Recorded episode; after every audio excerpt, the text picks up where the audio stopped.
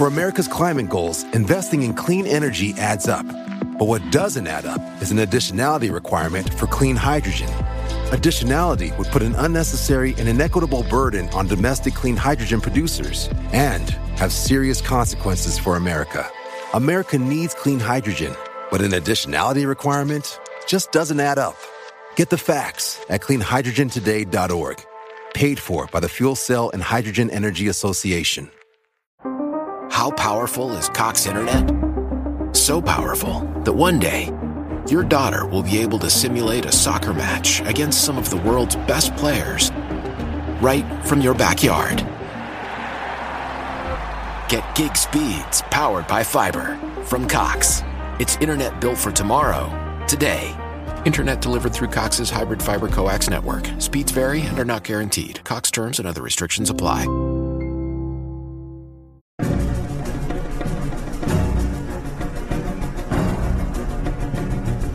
Hola, ¿qué tal amigos? Sean bienvenidos a un capítulo más de Podcast Extra Normal.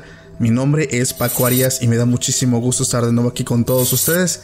La verdad estoy muy feliz porque ya empezamos el nuevo año que pues promete muchísimas cosas. Antes que todo amigos, eh, les mando un fuerte abrazo porque a la fecha que estamos grabando esto o que se esté estrenando, perdón, ya vamos a estar en año nuevo. Mis mejores deseos para todos los seguidores del canal que todos sus propósitos se cumplan de corazón y pues bueno, el mejor de los éxitos para todo. En esta ocasión, nuevamente me acompaña uno de los invitados que la verdad fue muy querido y muy aceptado por toda la comunidad. El buen Quique Huerta. ¿Cómo estás, amigo? ¿Qué tal, Paco? Bien, gracias, amigo. Aquí estamos. Perfectísimo, De nueva hermano. cuenta. Gracias por la invitación. Siempre es un placer. No, hermanito, muchísimas gracias por aceptar. La verdad es que como te decía hace este unos momentos les encantó tu participación. La verdad es que tienes un carisma muy cabrón y ya incluso voy a dejar aquí las redes sociales también de Quique para que te puedan encontrar en tus redes, para que vean tu trabajo. ¿Cómo te pueden encontrar, amigo? Me encuentran en Facebook como Quique Huerta, Q-U-I-K-E E Huerta. Eh, hay una página ahí este, donde pueden darle like, seguir eh, mis eventos y desde luego tenemos material, ¿no? Algunos videos, canciones que vamos subiendo.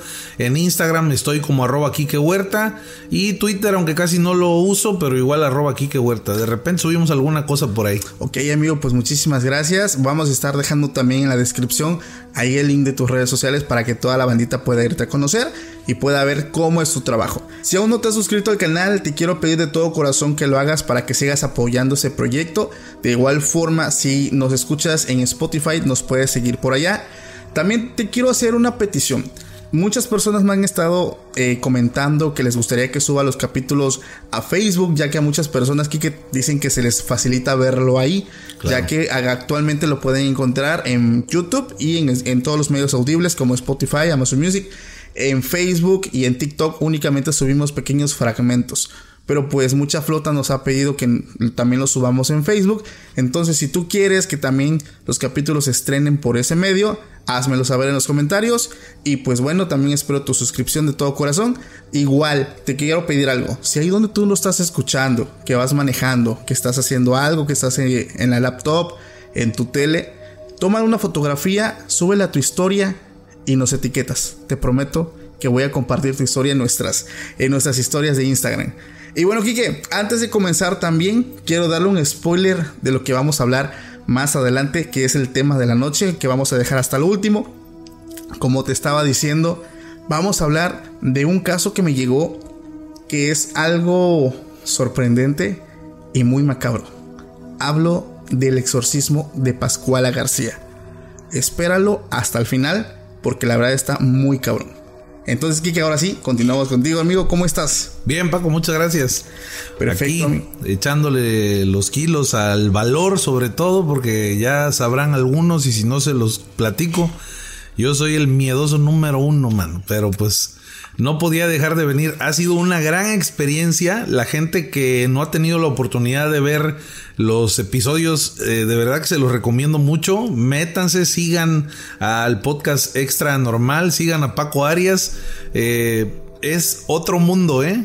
Esto de lo extra normal es otro, otro boleto. Muchísimas gracias, amigo. La verdad es que los que quieran ver el video que, también grabé anteriormente con Kike lo pueden encontrar, ya que hablamos de la historia, creo que era de Charlie y su muñeco Edgar. Así es. La verdad estuvo muy padre. Si te gustaría verlo, te invito a que también le des una checadita, porque la verdad también está muy padre. Todos los episodios, mi Paco, ¿eh? Así es. Muy buenos. Kike, me estabas comentando hace unos momentos que estaría bueno traer a conductores que van hacia la sierra de Oaxaca, de la capital.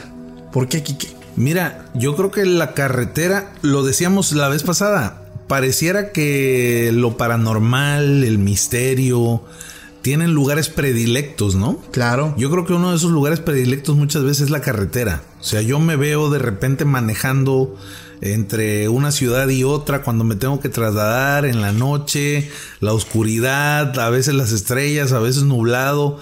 Y, llega un momento en que vas a la expectativa de a ver qué, qué, puede pasar, ¿no? Es más, muchos tenemos eso de voltear a ver el, el retrovisor, mano. Vengo solo, pero pues no vaya a ser que, Yo, que no venga tan solo, ¿no? Te voy a contar algo así bien chistoso porque hace algún tiempo eh, estuve trabajando en una empresa que demandaba que yo entrara en la madrugada. Sí. Cuando entraba mi horario normal de entrada, que para mí era entrar tarde, era a las 5 de la mañana. Cuando entraba temprano, entraba a las 4 de la mañana que nos llegaba cargamento. Entonces, yo me iba de aquí, cuando entraba a las 4, me iba de aquí como a las 3.20 de la mañana. Eh, me iba todo jetón. La verdad es que el sueño y a veces no me podía dormir yo temprano. Ya me dormía yo como a las 10, 11, imagínate. me iba bien madreado. Y la gente que escucha el podcast, pues ya sabe que por aquí mis rumbos eh, para ir a la ciudad, el trayecto está algo macabro. O sea, desde la colonia, la carretera que va a un costado de la, de la fábrica de cerveza, donde han pasado muchísimas tragedias, este, apariciones. Entonces, te voy a contar, güey, que cuando yo ya iba rumbo al trabajo y pasaba por estos lugares, sentía mucho miedo voltear a ver el retrovisor, güey. Muchísimo miedo, caro. Porque la zona se siente muy pesada. Y este. Y recuerdo que un tío una vez nos contó que él, él yendo a la Sierra Juárez, que va para la capital, a él sí le tocó espejear, ir en la madrugada a espejear y ver a una niña sentada, güey. O sea, una niña de 3, 4 años sentadita. Y dice que él por la impresión voltea la mirada y en ese lapso que él volteó a verla, casi, casi le, toca lo que es un accidente. O sea, venía de frente. Eh, o sea, él se estaba, perdón, yendo de, carril y se iba a empatar de frente con otro vehículo. En el momento en el que él ve a la niña atrás de su vehículo. Entonces, cuando nos contó a nosotros esto, madre, a mí me, me dio un chingo de miedo. Porque es un tío muy serio. O sea, no es el tío desmadroso, a lo mejor, que te cuenta mamada y media. Pero este, este señor de hecho, cuando le ocurrió, fue hasta curioso, porque llega con la familia a cenar con la abuela y tal, estábamos todos reunidos, y él, estábamos hablando hasta de otra cosa cuando él dice, me pasó algo. Todos guardan un silencio así medio incómodo. ¿Y qué te pasó?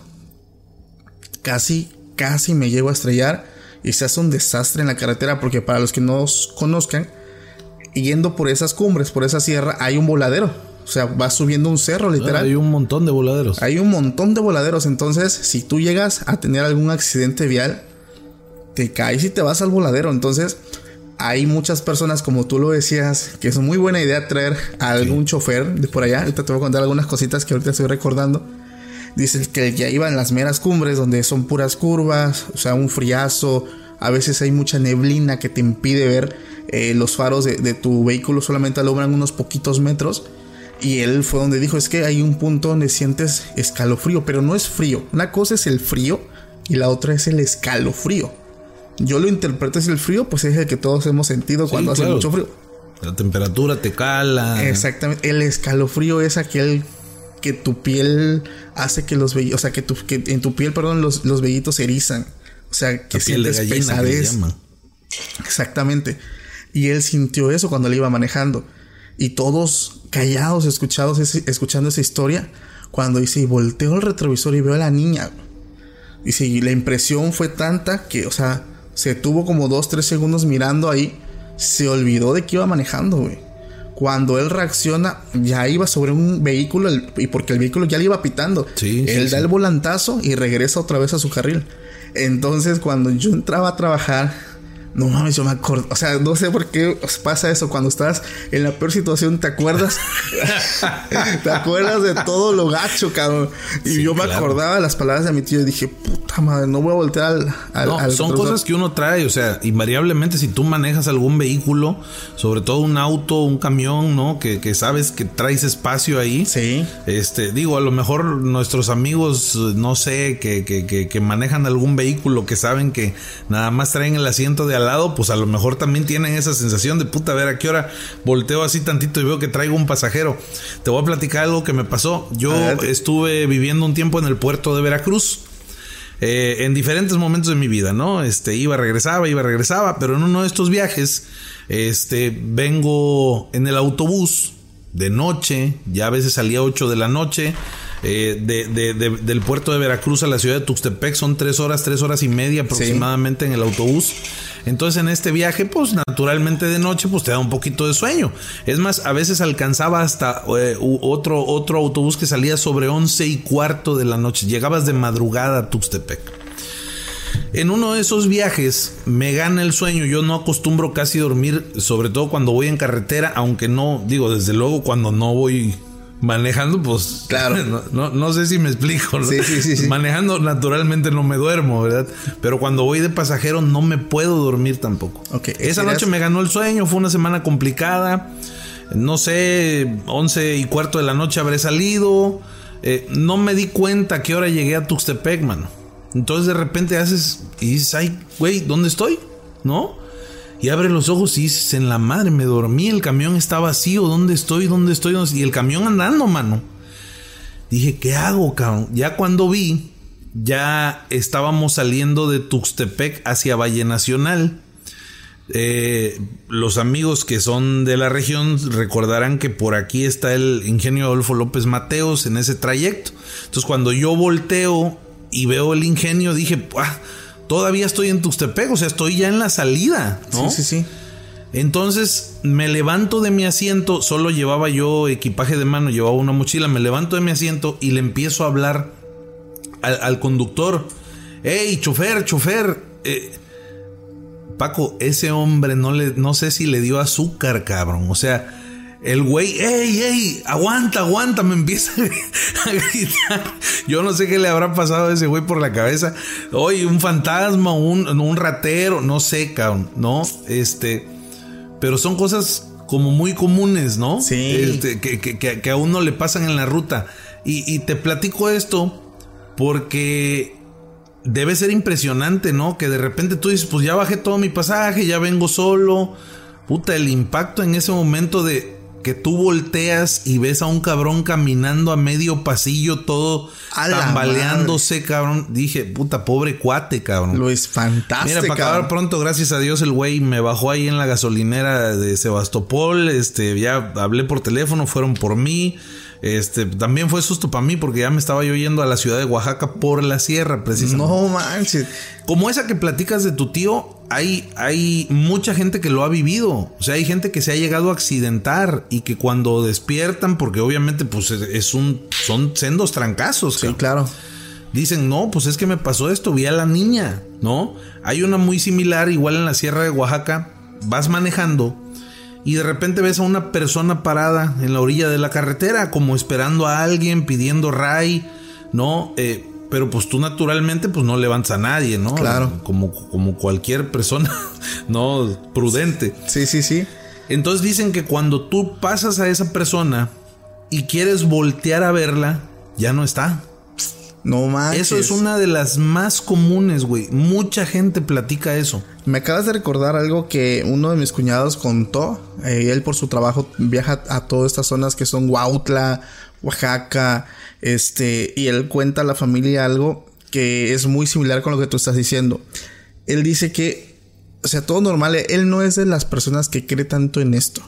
O sea, él de vez en cuando habla, pero no es de las personas que ha vivido todo e- este tipo de cosas. Pero él dice que una vez, eh, hasta eso, cabrón, no era ni tarde, eran como las 6, 7 de la noche, estaba atardeciendo y estaba como anocheciendo. Y él iba sobre la carretera y él a lo lejos ve a una persona que estaba, o sea, que venía caminando. Dice, pues es muy normal, de hecho hay, hay personas que viven en esas zonas que son muy alejadas de la civilización, en pequeñas casitas, cabañas, y que salen este por leña o cositas así. De hecho, son personas que viven sin luz eléctrica, o sea, totalmente eh, muy rural todo. Y pues para él es muy normal ver a gente caminando en carretera, entonces no había nada extraño. Cosa que cuando ya va llegando, algo le llama la atención porque voltea a ver el rostro de la persona. Y él también nos cuenta, es que es un rostro, Paco, que era un rostro de murciélago. ¿Cómo de murciélago? La trompa, la nariz, los ojos, la piel era completamente oscura, o sea, como si tuviera pelo. Acá, chingado, dicen, paso y, lo veo. Y él venía con el chalán, con la persona que le ayudaba. Sí. Y le dice, oye, ¿lo viste? Y dice, sí. Y los dos voltean al retrovisor y lo típico, ya no estaba. O sea, lo acaban de pasar unos metros, voltean y ya no lo ven. O sea, son pequeños misterios que las carreteras yo creo que ocultan. Hay varias este, carreteras. Se está manifestando algo. No, por, ahí yo, creo que, yo creo que por ahí alguien golpeó algo. este. Hay una de las carreteras que son muy famosas aquí en, México, que hay una que se llama el kilómetro 31, no sé si has escuchado acerca de ella. Sí, claro. Esas este, carreteras, digo, se hizo famosa por el tipo de apariciones que hay. Pero si realmente somos realistas, Kike, vas a estar conmigo, hay un chingo de lugares que han tenido gran cantidad de manifestaciones, pero no son famosas. No te vayas muy lejos. Aquí en Tuxtepec estaba hablando acerca de una parte, no sé si es carretera o es calle, que la famosa curva del Tec. Eh, bueno, en su momento ya carretera, ¿no? Ahora es, un camino muy transitado. Exactamente, pero ¿te acuerdas? Aquí en el podcast ya estaba, estaba hablando, perdón, acerca de, de esta, pues famosa eh, tramo de, carretera o de calle que hay aquí en la ciudad. ¿A ti te ha pasado algo ahí? a mí directamente no, a, uno de mis hermanos. Sí. Como que todos tenemos un conocido que, ha tenido este, este encuentro. Ahí, hay, una famosa, no, fíjate que, no exactamente en ese camino, pero es la famosa mujer de blanco que se aparece eh, por esa zona. Bueno, eh, una noche estaba uno de mis hermanos eh, eh, por el entre el Infonavit Costa Verde y esta zona de la curva del Tec, ¿no? Aquí en Tuxtepec. Entonces él dice que, entra en una de las callecitas de, cerca de este, del estadio Guillermo este Hernández Castro, ¿no? En una de las laterales del estadio. Y de repente ve que al fondo viene una moto, ¿no? Eh, en ese momento, pues a la distancia no alcanzó a ver qué moto era. Pero dice mi hermano que entre la moto y él venía caminando una chava.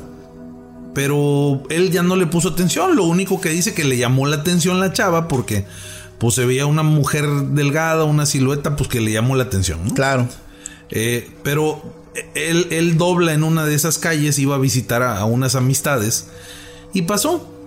Sino que se baja mi hermano del carro, toca el timbre, etcétera, y de repente le llega de frente la moto. Bueno, una moto. Y le dice, oye, tú eres el que venía de frente a mí, ¿verdad? En esta calle. Y le dice, sí, te vi que venías más allá. Y le dice el de la moto, ¿viste a la chava? Y le dice, sí, ¿por qué? Le, pero, dice mi, hermano que el güey transpiraba así, sí, estaba sudando, sudando, agitado, que estaba papucho el tipo, cabrón. ¿No?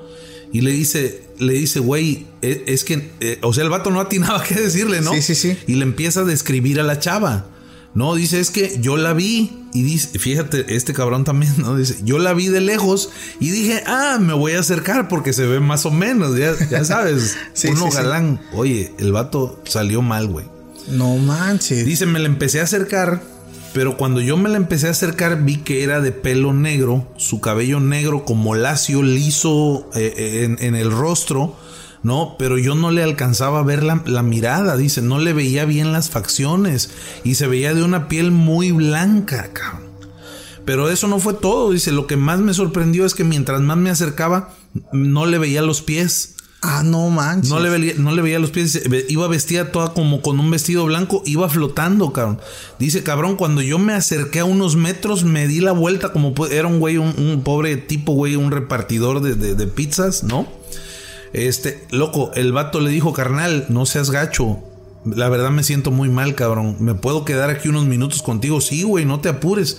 Y dice, ¿y qué onda? No sé, güey. Dice, la verdad me di la vuelta y ya no volteé, no quise voltear, güey. Salí vuelto madre porque me asusté mucho, dice. O sea, me impactó mucho lo que vi. A la vida. O sea, y ni para decir, mira, mi hermano, pues también, ¿no? Es un tipo que que anda inventando cosas, ¿no? O que hable tanto de estos temas. No, no, no, no, la verdad que no son temas que se tocan en la casa. Es más, no se tocan, no se tocaban en la casa cuando yo vivía, cuando vivíamos todos juntos y ahora estoy casado y todo, vivo en otro lado, ¿no?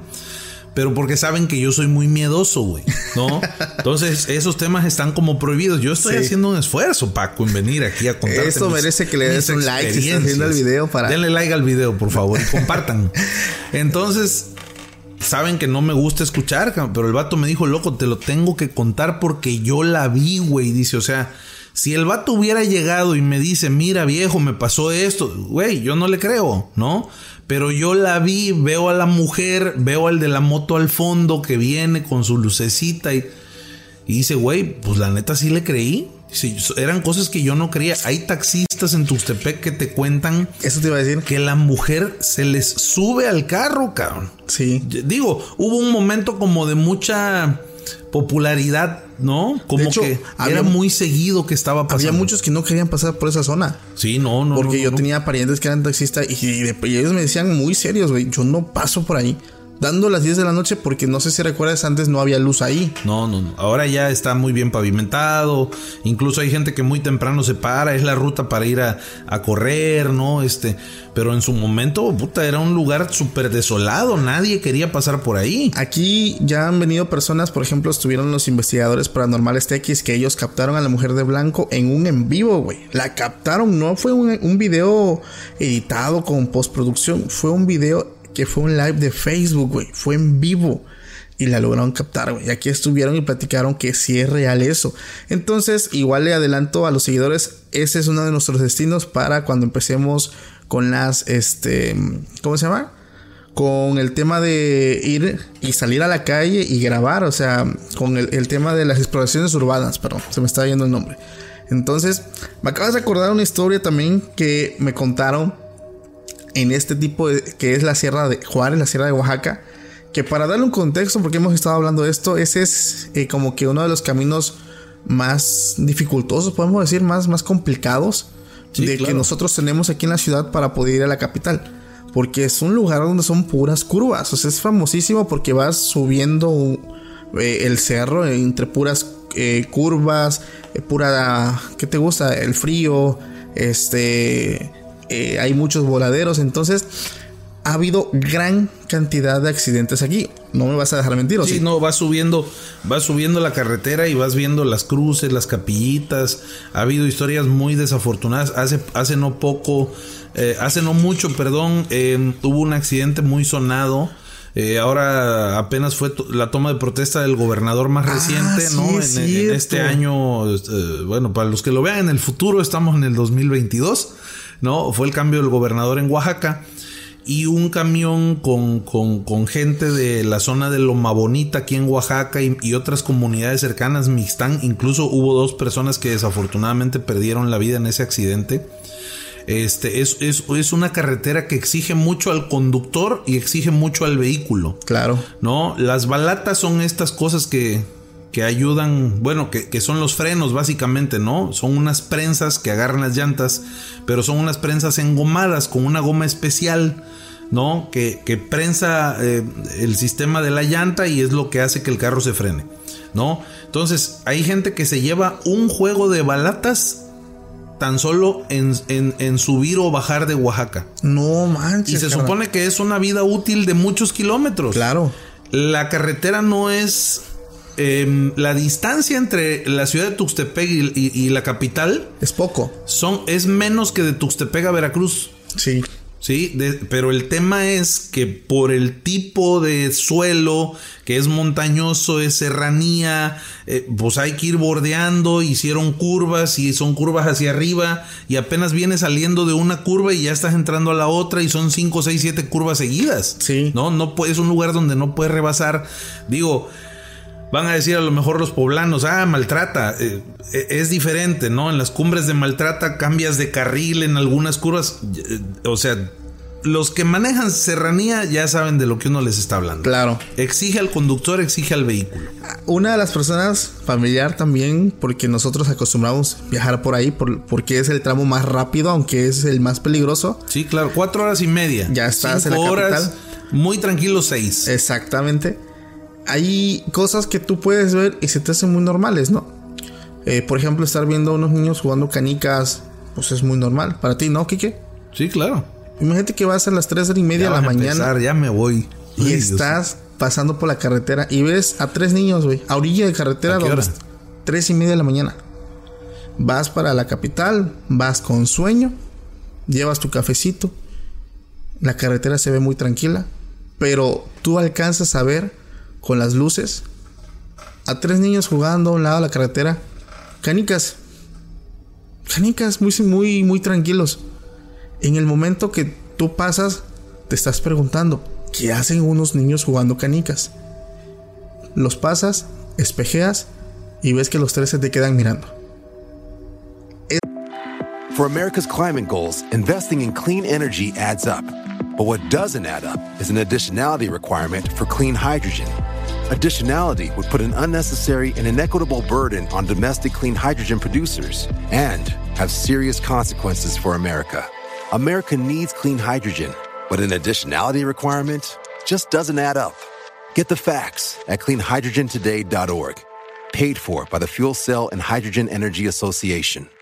Why? Why? If you have T-Mobile 5G home internet, you might be hearing this Why? a lot. Why? Every time your internet slows down during the busiest hours. Why? Why? Because your network gives priority to cell phone users. Why? Good question. Why not switch to Cox Internet with two times faster download speeds than T-Mobile 5G home internet during peak hours? Okay. Stop the whys and visit cox.com slash 5G home for details. T-Mobile prioritizes certain T-Mobile phone users over home internet users during times of congestion. Eso le pasó Te sentí feo aquí ahorita. a uno de mis familiares que igual por cuestiones de trabajo tenía que ir cada fin de semana allá. Y él no acostumbraba a manejar de noche porque es más peligroso. De por sí los tramos son peligrosos.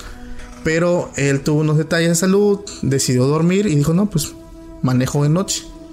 Está más tranquilo. Y él no era de, tampoco de las personas que ha vivido tantas estas experiencias. Pero dice, güey, o sea, yo sé que no, no hay nada paranormal, pero es que no cuadra el ver a tres niños jugando canicas que te llaman la atención. a orilla de carretera en unas cumbres, cabrón. O sea, donde no hay rastro de, de, gente, o a lo mejor sí hay, pero están. No, y además son lugares donde la gente se duerme temprano. O sea, digo, ahora ya es diferente, pero hace algunos años, pues eran poblaciones muy pequeñas, comunidades de cinco o seis familias, este, en, en la sierra. O sea, a las 8 de la noche ya están no, en cama. güey. claro, claro, claro. O sea, no, no, no, no hay manera de que algo así pase. Lo más perturbador, güey, dice, son las miradas de los tres. Porque, o sea, paso y automáticamente volteo al espejo. O sea, los tres automáticamente se te quedan mirando. Que no lo hace un niño que está jugando, está ocupado jugando. Claro, güey. Entonces, Bueno, hay. mira, ya- pues, sí, ya güey, a mí a también. Sí, a mí también me, me dio ese escalofrío. Las bolas de fuego, cabrón, son un clásico, ¿eh? Verlas en las cumbres. Sí, sí, sí, sí, sí, sí. O sea, hay- también hay muchísima gente que lo platica. Y fíjate cómo son las cosas. Esto de las bolas de fuego, eh, yo creo que no es exclusivo de, la- de las cumbres. ¿eh? Hay muchos lugares de gente que dicen, no, es que yo vi una bola de fuego, venía bajando del cerro, venía... Lugares montañosos, ¿no? La vi, sí, claro. Ah, Y, y decías tú algo muy curioso, este pasa en cualquier lado, no importa si sea ciudad chica, si sea ciudad grande. Yo tuve la oportunidad de estar en una comunidad adelante de Playa Vicente, Veracruz. Eh, por ahí pasas, pero es parte del estado de Oaxaca, se llama Río Chiquito, adelante de Montenegro La Lana. Ok. Yo estuve trabajando por allá, en Playa Vicente. Este, y entonces tuve la oportunidad de visitar muchas de esas comunidades. Y me llamó mucho la atención que llegué a atender en una casa, eh, pues que estaba... eh, Era la casa del final de, de Río Chiquito, el final de la comunidad, de ahí seguía potrero, un poco de campo y adelantito estaba la falda del cerro, ¿no? Entonces contaban que de vez en cuando bajaban dos bolas de fuego del cerro.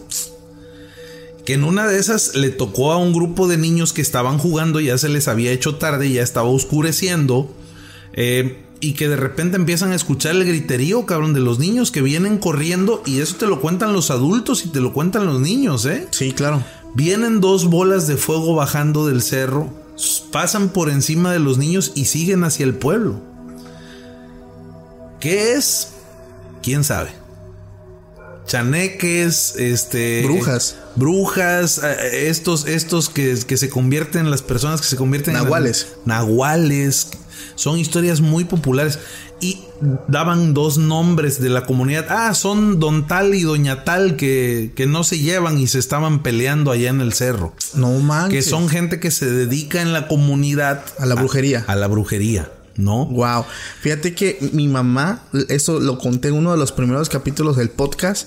Este, si ya escuchaste eso, te pido una disculpa porque luego dicen, Paco, ¿cómo repites historias, güey? No, pues son Eh, esta, esta, porque digo, aquí en Oaxaca son muy famosas las, las, las bolas de fuego.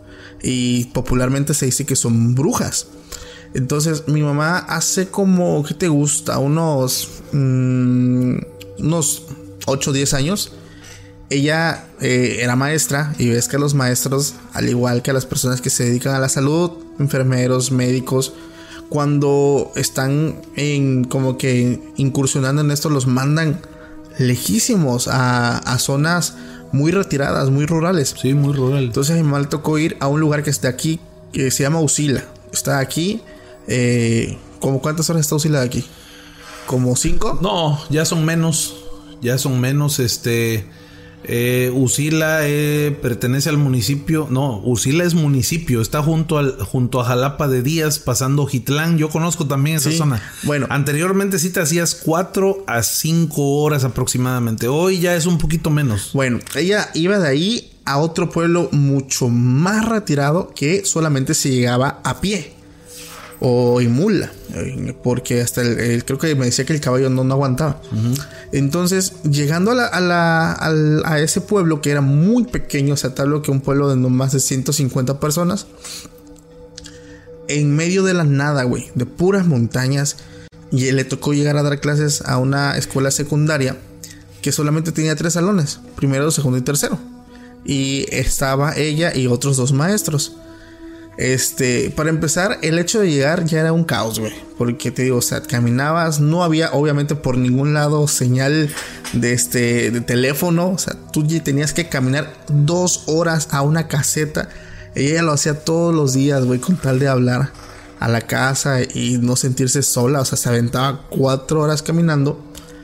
Y a veces era peligroso regresarse porque ella contaba que en el camino, que es puro monte, o sea, no es ni camino, se escuchaban estos famosos tigrillos, jaguares. Sí, claro, hay ocelote y otros. Exactamente, gatos. que hay en, en la sierra, entonces es peligroso.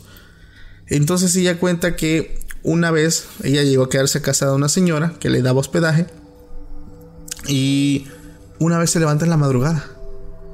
Se levanta porque sí, le, le tocó el, el- el tema de la parálisis de sueño y se asoma a la ventana, güey. Y dice Paco, no lo vas a creer. O sea, te asomas a la ventana y a lo lejos a lo lejos, o sea, está todo oscuro, no hay luz. O sea, lo único que, que alumbra los cerros es la luz de la luna. Ves dos bolas de fuego moviéndose de un lado a otro. Me tallo los ojos, vuelvo a ver y sigo viendo esas bolas de fuego. O sea, impresionante y jamás, yo había escuchado esas, pero jamás las había visto, dice ella. Me voy a dormir, de hecho no podía dormir bien. Y al día siguiente, con la señora que se quedaba, que le, que le daba hospedaje, le daba la comida, Claro. le dijo, oiga, doña, este, ¿qué son esas? Ah, no se preocupe, maestra. Es muy normal verlas aquí. Este, son brujas, son brujos. Cualquier cosa. ¿Qué? Cualquier cosa, ¿no? Pero manches, güey, ella estando ahí, impresionante, carnal. Regresamos de una pequeña falla técnica y estamos de regreso. Muy buen, Quique. Este, pues como te decía, hermano, el tema de las bolas de fuego es muy famoso aquí. Digo, no sé si a lo mejor, este, de ahí de donde nos escuchan los seguidores, si ustedes conocen alguna historia, igual la puedes dejar en los comentarios o me la puedes enviar por Instagram. La verdad sería muy interesante, pues, escuchar este tipo de leyendas que yo creo que a muchos nos gustan. Kike, ¿alguna leyenda o, perdón, alguna anécdota que nos quieras contar? Sí, fíjate que, bueno, pues como hemos platicado ya, este, a mí me gusta mucho la música, ¿no? Tengo Claro. la inquietud y, y a eso me dedico en gran parte. Y ahora que empecé a, a entrar, a adentrarme en este mundo de lo Paranormal. extra normal, lo paranormal, lo misterioso, me dio mucha curiosidad porque yo creo que pues hay muchas historias eh, y sobre todo eh, en variedad de, de- de- de ramos, vamos a decirlo así, ¿no? Este, eh, no sé, el, el- el- el- como decíamos ahorita, el chofer de que anda en carretera debe tener sus historias. Eh, los veladores, qué clase de cosas no habrán visto los veladores, ¿no? Los Claro. que cuidan en las noches algunos lugares los hospitales, las oficinas, o sea, en todos lados, ya sabes, la niña es lo más común, ¿verdad? La niña. Oye, cuando vamos a cerrar luego la oficina, porque también tengo un trabajo de oficina, este, sale ahí, se quedan con la niña, ¿eh? Y así de puta. me, me quedo a veces hasta las 10 de la noche haciendo reportes y cosas así, y yo así de puta, no me vaya a salir la niña. Gracias a Dios nunca me ha tocado nada. Entonces yo dije, en la música debe haber algo. Y sí, encontré un par de, de historias muy similares. Por alguna razón, las dos tienen que ver con el mismo instrumento. Y a lo mejor aquí a algunos les va a sonar conocido, porque incluso hay hasta una, hasta una película sobre este tema. El instrumento es el violín. Ok. ¿no? Una de las historias que yo hace tiempo ya había escuchado, porque empezó también a circular eh, en Facebook, es acerca de un violinista italiano muy virtuoso, ¿no? Eh, la historia que yo vi en Facebook en aquella ocasión más o menos hablaba sobre una presentación, eh, un recital de, de este violinista, donde empezó a tocar y de repente se le reventó una cuerda. Eh, el violín tiene cuatro cuerdas, ¿no? Eh, y, y sigue tocando, sigue tocando, pero de una manera magistral. Era muy habilidoso. Sus Wow. dedos se movían con mucha facilidad sobre, sobre el brazo del, del violín. Entonces de repente eh, era tanta la intensidad con la que tocaba que se revienta una segunda cuerda. A la vida. Entonces el tipo sigue tocando con dos cuerdas y, y- y hace, hace sonar su violín de una manera en que, eh, decían los conocedores, era casi imposible. Claro. Sigue tocando con mucha intensidad y esto hace que se reviente una tercera cuerda. Bestia. El tipo estaba tocando con una sola cuerda una pieza sumamente difícil. Tú para dar los tonos naturalmente pues necesitas todas las cuerdas de tu, de tu violín.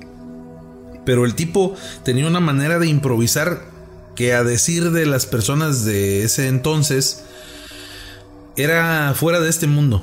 Ok. Ese, eh, ese violinista eh, del que hablaban, como te digo, un, un italiano, incluso a- ahora hasta tiene una película, ¿no? Ok. Era conocido como el violinista del diablo. Era Niccolò Paganini. Wow, no, no lo conocía. Sí, la verdad, a mí me impresionó mucho en aquella ocasión y yo busqué un poco de su historia y ahora, como te digo, que estoy entrando en este mundo de lo paranormal. Dije, tengo que llevar algo de calidad con Paco, entonces hice la tarea.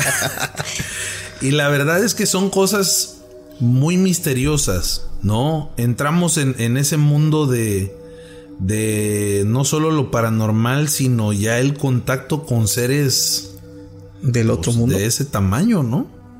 Hablando como que, que, Pues hablando del diablo, Demonios. el demonio, claro, el mismísimo, Lucifer. claro. Wow.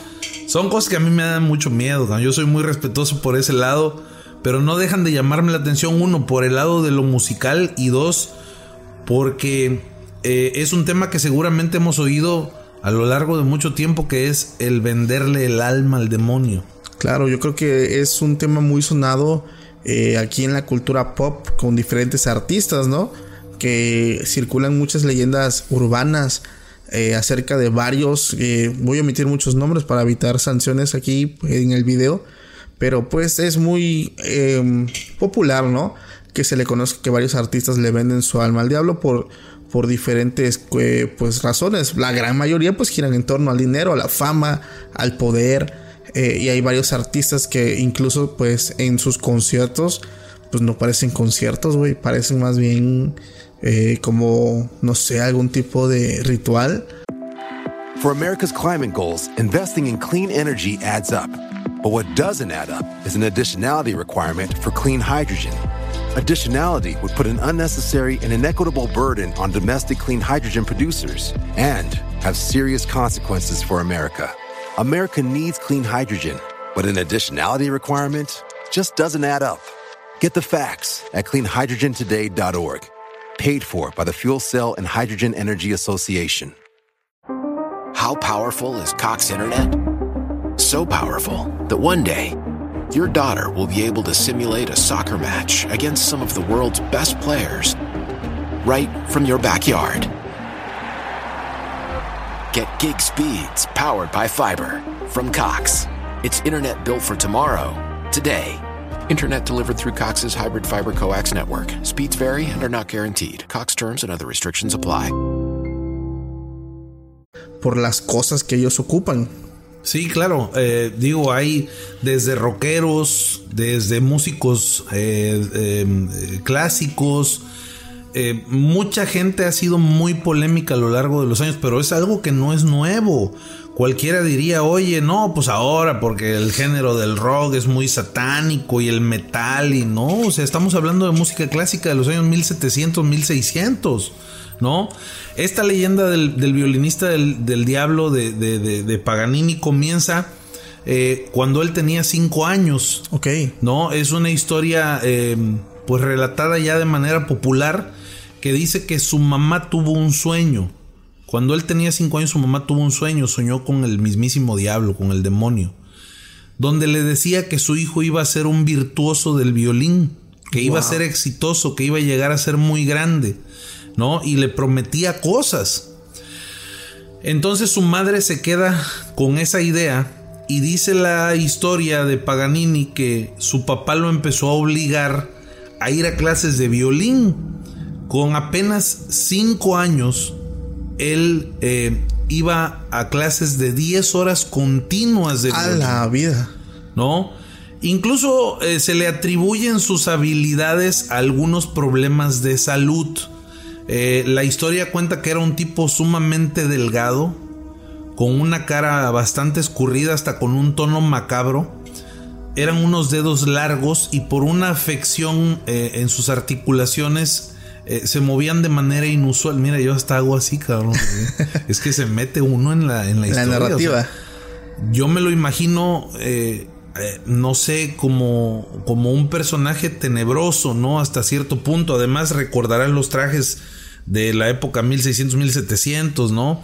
Eh, tipo smoking. eh, sí, claro, ojeroso, ¿no? Presentándose en- ante las altas esferas de la sociedad, porque la música clásica en ese entonces, eh, pues se presentaba así en los grandes teatros, ¿no?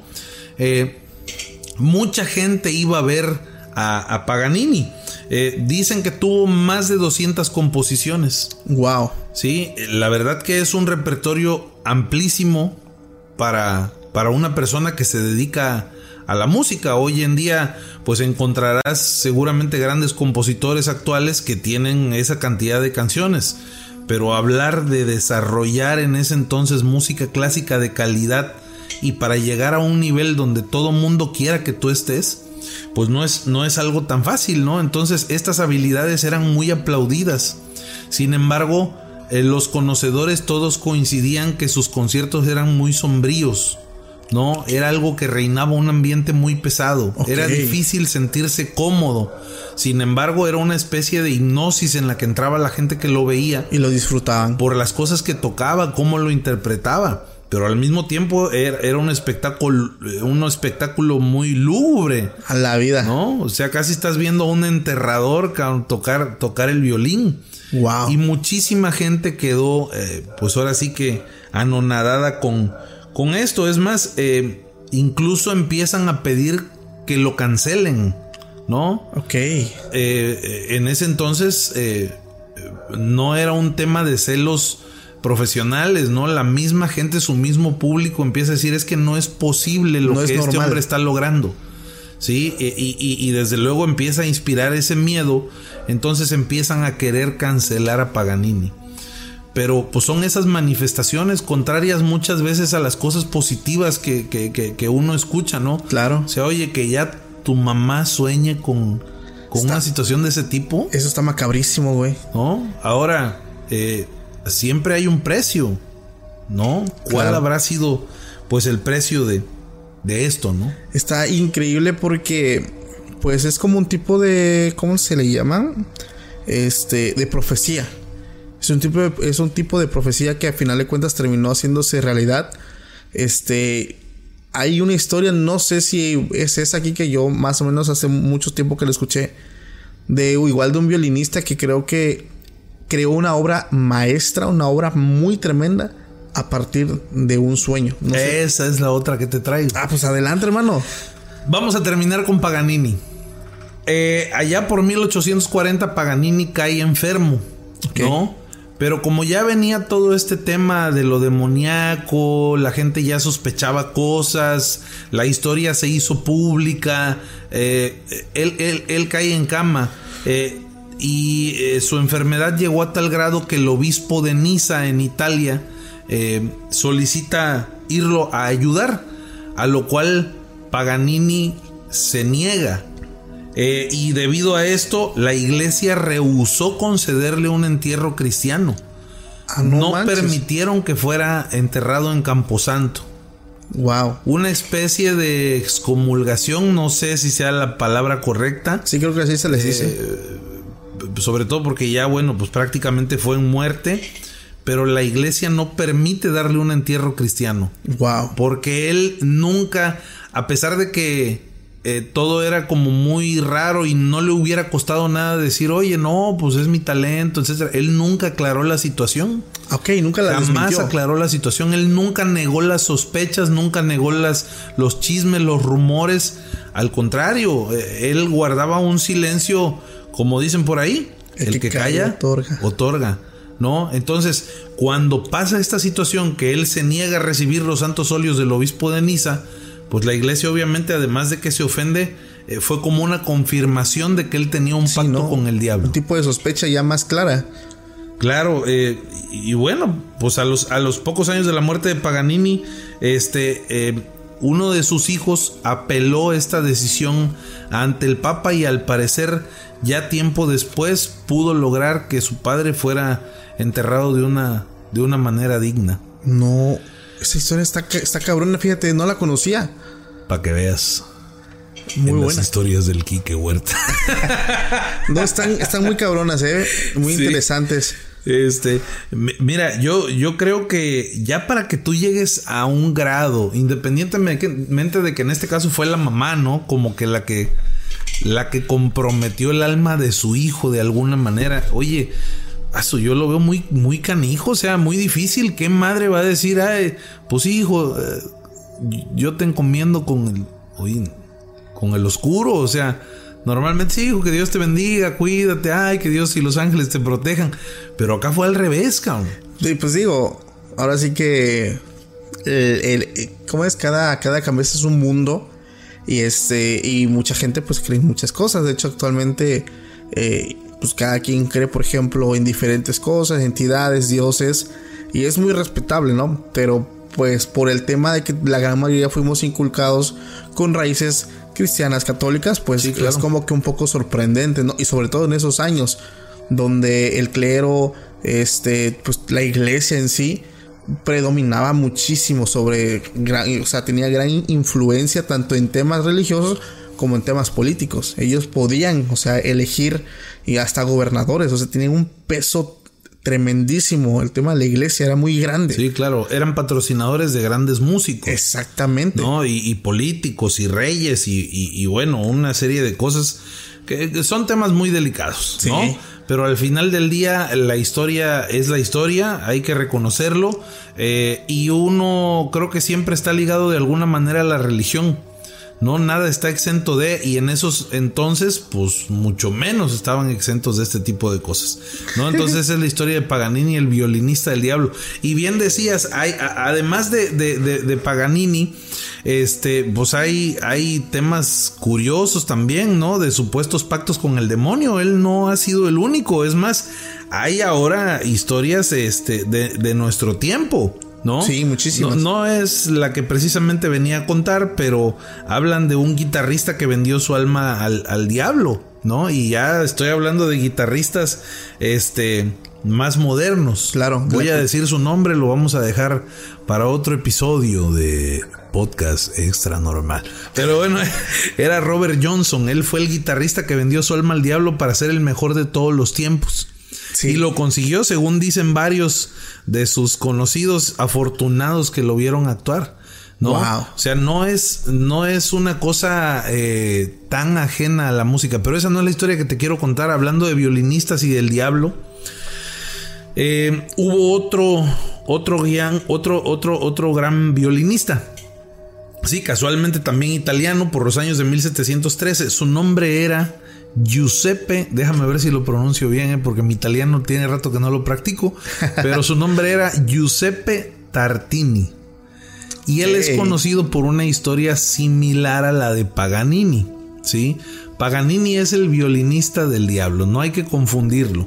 Lo que hizo Tartini eh, fue algo más particular. Eh, ahí la del sueño no fue su mamá, fue él. Ok.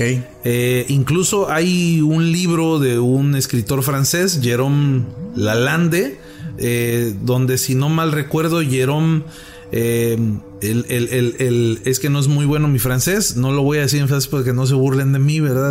No, Está muy cacho el bullying. Pero básicamente es eh, la traducción El viaje de un francés a Italia. Ok. ¿no? En este viaje, el escritor Lalande relata eh, el sueño de Paganini, hace un, eh, perdón, de Tartini, me De estoy Tartini. confundiendo yo solito. Hace una especie de entrevista donde eh, dice, eh, me, voy a, me voy a permitir leerlo porque Sí, quiero, adelante, quiero adelante. decir las palabras tal cual. Dice Tartini en este libro, eh, donde lo entrevista el escritor francés, una noche, en 1713, soñé que había hecho un pacto con el diablo y estaba a mis órdenes. Todo me salía maravillosamente bien. Todos mis deseos eran anticipados y satisfechos con creces por mi nuevo sirviente. Ocurrió que en un momento dado le di mi violín y lo desafié a que tocara para mí alguna pieza romántica. Mi asombro fue enorme cuando lo escuché tocar. Con gran bravura e inteligencia, una sonata tan singular y romántica como nunca antes había escuchado. Tremendísimo. Palabras de Tartini. Ay, Diosito, discúlpame, señor, siendo hasta gacho. Pero bueno, me, me- me- me emocionó mucho la historia, ¿eh? Eh, Y sobre todo es impactante porque, imagínate, o sea, el tipo, el diablo se le presenta en sus sueños, se rebaja a ser el sirviente, el diablo, el sirviente de Tartini, y le empieza a, a- a- como, como que lo tienta, ¿no? Le empieza a dar de todo, de todo a manos llenas y en abundancia. Y, y se siente tan engrandecido en ese momento Tartini en su sueño que, que reta al mismo diablo. Dice, ah, ok, eres muy bueno, Toca. toca, toca para mí. For America's climate goals, investing in clean energy adds up. But what doesn't add up is an additionality requirement for clean hydrogen. Additionality would put an unnecessary and inequitable burden on domestic clean hydrogen producers and have serious consequences for America. America needs clean hydrogen, but an additionality requirement just doesn't add up. Get the facts at cleanhydrogentoday.org. Paid for by the Fuel Cell and Hydrogen Energy Association. How powerful is Cox Internet? So powerful that one day, your daughter will be able to simulate a soccer match against some of the world's best players right from your backyard. Get gig speeds powered by fiber from Cox. It's internet built for tomorrow, today. Internet delivered through Cox's hybrid fiber coax network. Speeds vary and are not guaranteed. Cox terms and other restrictions apply. Y el diablo empieza a tocar eh, una pieza increíble. Esta pieza, mi querido Paco, tiene un nombre. Es la sonata para violín en sol menor. Wow. Cuando Tartini despierta de su sueño, empieza a transcribir esta pieza, nota por nota. Sonidos y silencios. Y crea eh, lo que más tarde se conocería como el trino del diablo o La Sonata del Diablo. Ok. Ay, Diosito. Mira, mucha gente puede decir, ah, son cuentos, etcétera, etcétera, etcétera, ¿no? Eso no es cierto, son leyendas que se crearon. Eh, tú haces una pregunta cuando empiezas tus podcasts, ¿verdad? Sí. ¿Cuál es la pregunta que le haces a los invitados? ¿Tú crees en lo paranormal? ¿Tú crees en lo paranormal, Paco Arias? Sí, definitivamente sí. Yo creo que hay muchas cosas que, que escapan a nuestro entendimiento.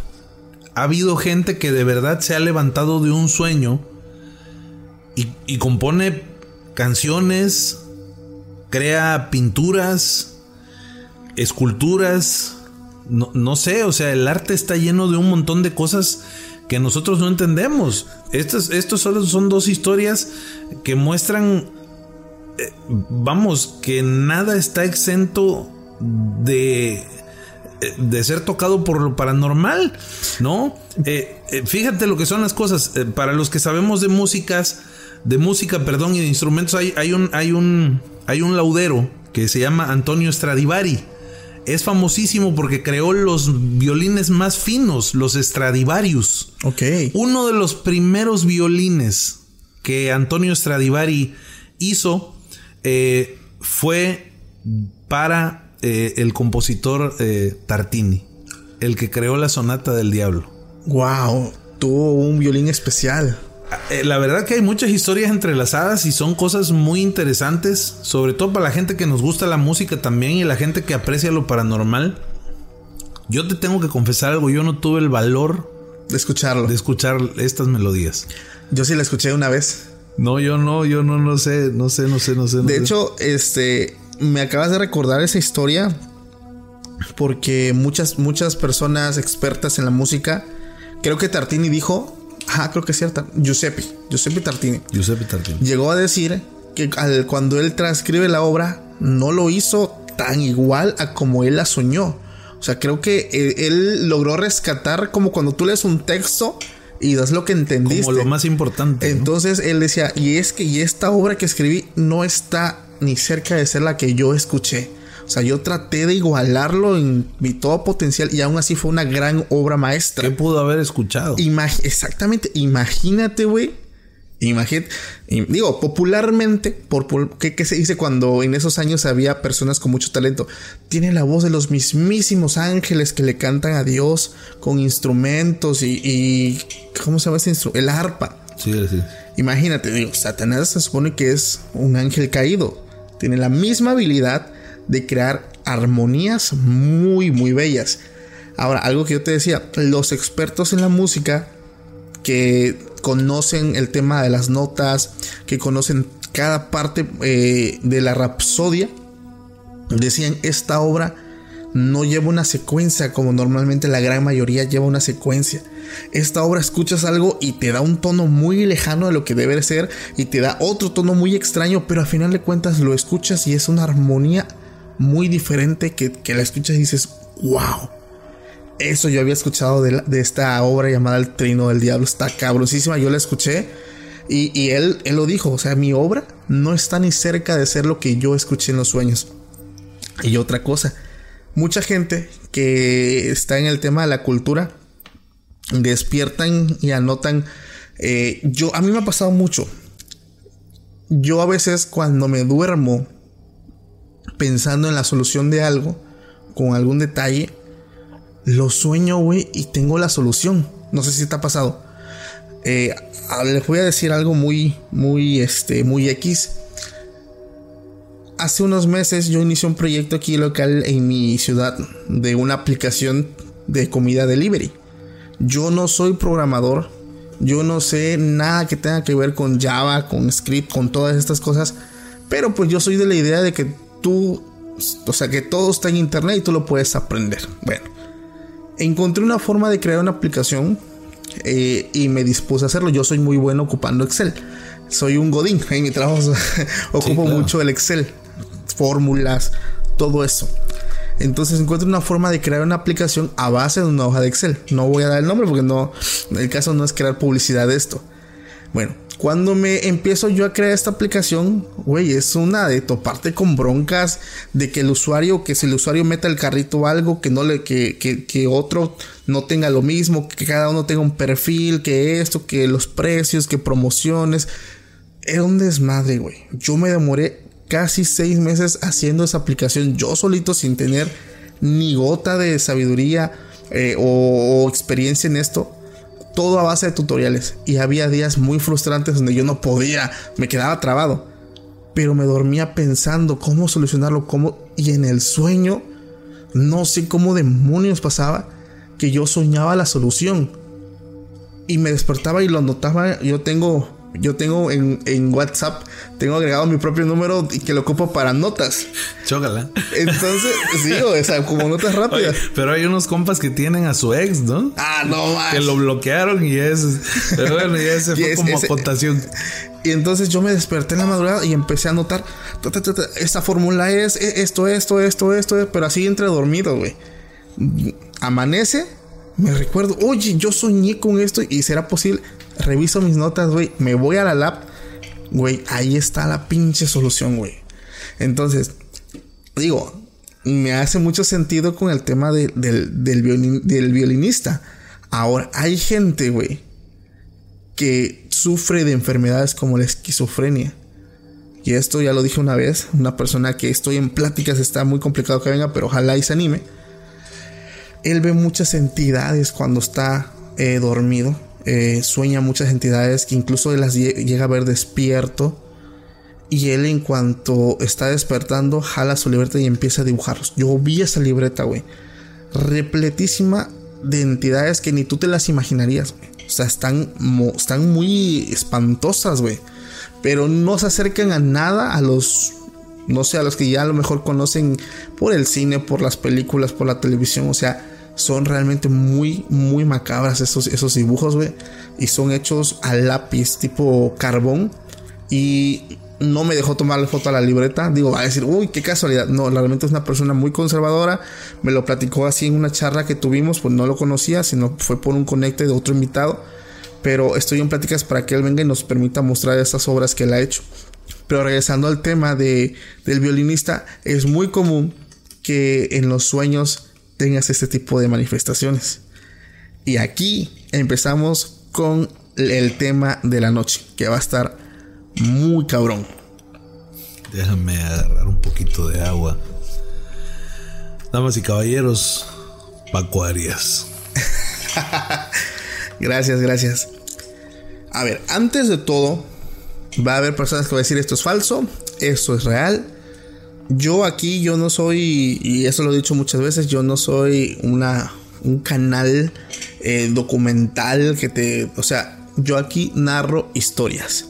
Queda a criterio de cada quien, si lo quiere creer, si no lo quieres creer es bienvenido a tu aporte, pero pues es, es, es algo que queda a, eh, pues a, a criterio de cada quien.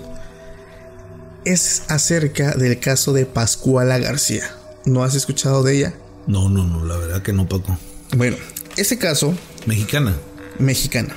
Pascuala García. Ese caso se desarrolla en el mes de octubre. Si tal vez si lean, si ven que, perdón, que leo un poco es porque no quiero pasar desapercibido cierta información. Esto pasa en el mes de octubre, en 1953. Esto fue en un, en un poblado que se llama San Hipólito Penitente, que está ubicado en el estado de Guerrero, aquí en México esto es una de las, te puedo decir, de los exorcismos supuestamente más ocultos, que no hay información de esto debido a que fue en su momento fue un escándalo muy grande.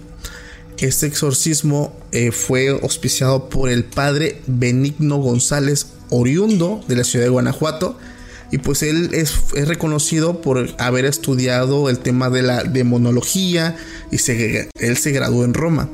Entonces él fue el que se aventó a hacer este ritual de exorcismo, el cual, ojo, no estaba autorizado por el Vaticano.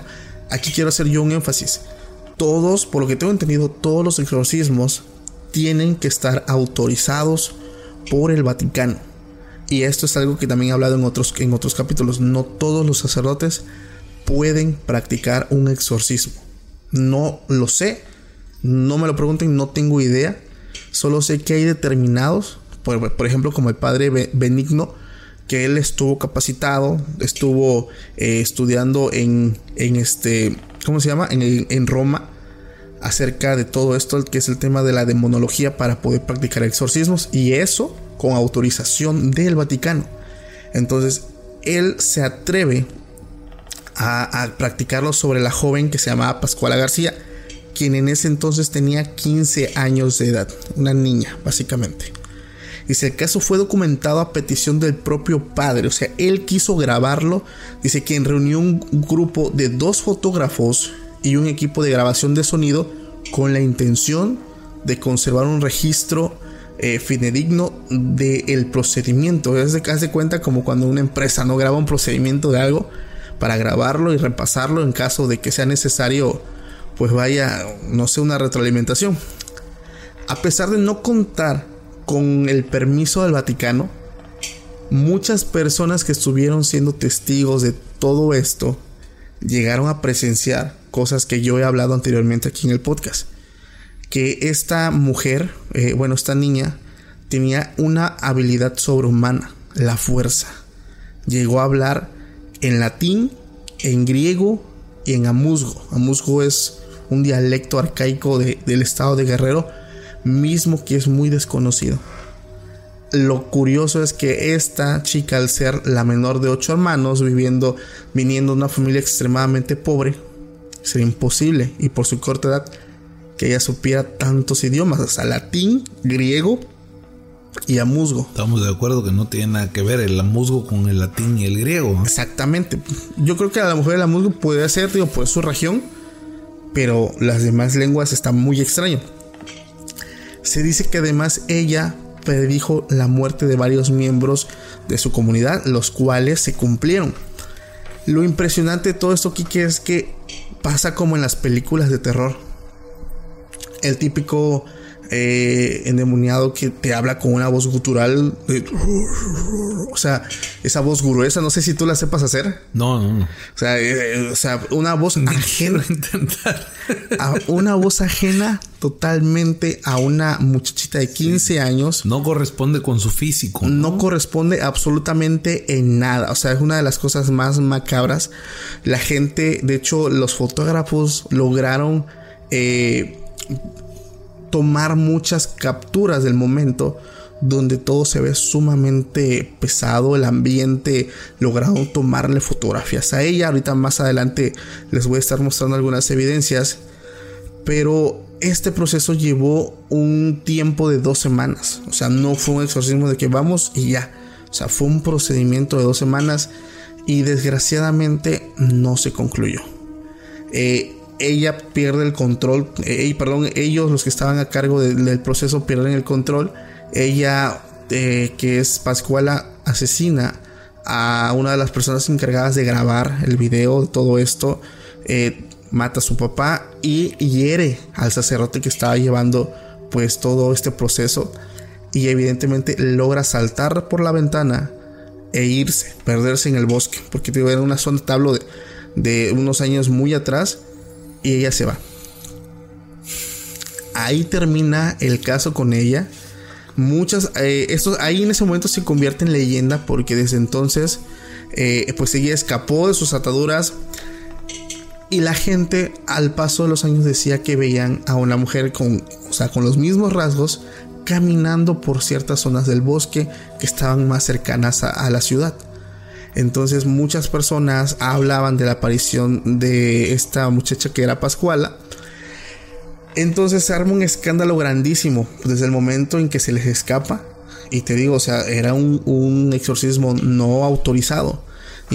Ah, incluso aquí tengo en el apunte que dice que la arquidiócesis mexicana tuvo que intervenir y se dice que reubicaron a la familia García en otro estado, en el estado de Coahuila. Hasta la fecha se desconoce el padre de esta familia pero el tema fue que se les escapó, o sea, que había una mujer endemoniada, muy endemoniada, que logró escapar de esa casa. El material sonoro y gráfico que se obtuvo de este caso fue declarado como perdido. Aquí van a decir todos, ah, bueno, o sea, ¿cómo es posible? O sea, supuestamente hubo un incendio en el momento cuando ella escapa, el cual todos salieron y prácticamente se pierde toda la evidencia. El padre se retira de ser sacerdote, se va a vivir con unos familiares a un estado de México totalmente retirado a vivir su vejez, muere. Pero algo aquí está lo chistoso.